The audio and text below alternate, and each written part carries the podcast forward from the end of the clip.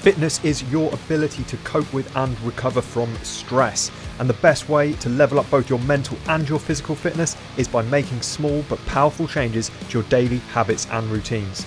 With this podcast, I aim to bring you a combination of short educational solo casts and slightly longer conversations I've had with a wide variety of fascinating people. The goal? To help you develop a lifestyle which supports your mental and physical fitness and improves your overall quality of life. My name is Jay Unwin.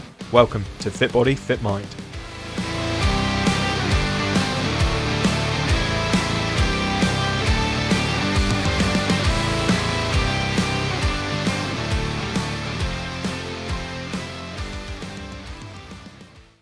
One of the main things that people miss out when they're trying to make habit changes and indeed make New Year's resolutions as we approach New Year, this is something that you might be thinking about.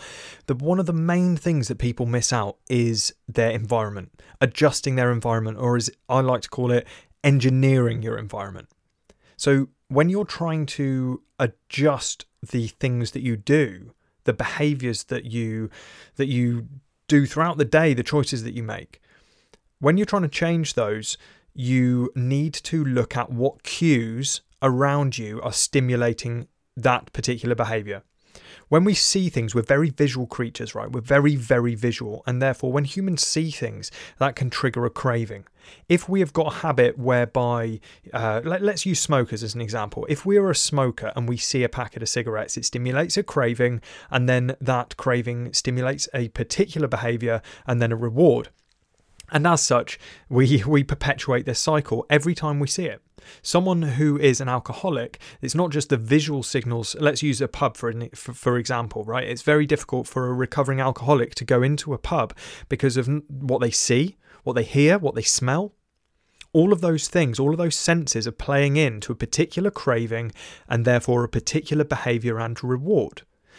When you're at home or in the office or in the car, what is around you is going to affect how you behave. What is around you has become a certain way over a long period of time, in much the same way that your habits have become part of who you are. And if you want to change your habits, you're going to have to look at what is around you. A simple or obvious version of this is if you have cupboards full of junk food, you're more likely to eat junk food because when you go and open the cupboard, that's what's there. And you go, oh, I fancy a bag of crisps or I fancy a, a pile of biscuits. But if that's not there, you may still get that craving, but not as much, not as not as frequently. If you have a fridge full of fruit and veg, then you're more likely to open and go, oh, that that pear looks nice that apple looks nice, whatever, right? Not only that, even if you do open the fridge and look at a whole host of lovely fresh produce and you still go, you know what, I really fancy uh, eating an entire packet of Jaffa cakes.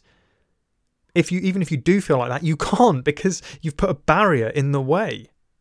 You've engineered your environment to help you cement these new habits and undermine the old bad habits that you're trying to break.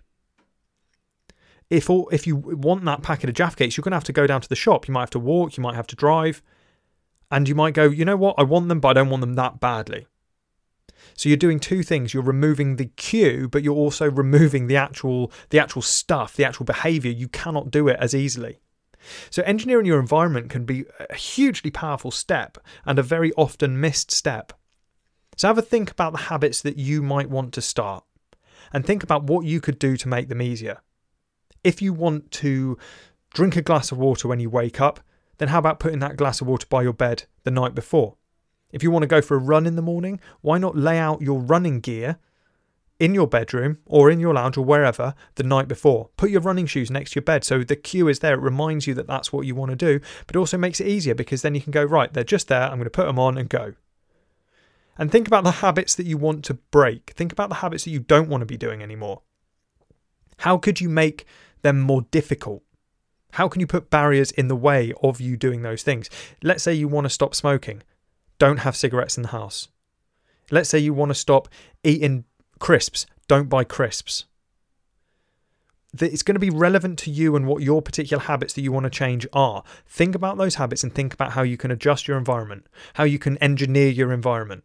Because honestly, this is make or break stuff.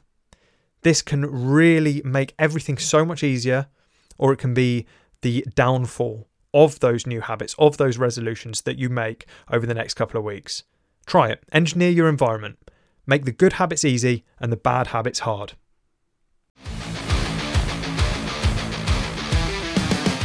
Thank you for listening to Fit Body, Fit Mind with me, Jay Unwin. If you aren't already connected with me on LinkedIn, Instagram, or Facebook, then you can find all the links in the podcast description or on my website at fitbodyfitmind.online. Until next time, stay fit, stay well, and have fun.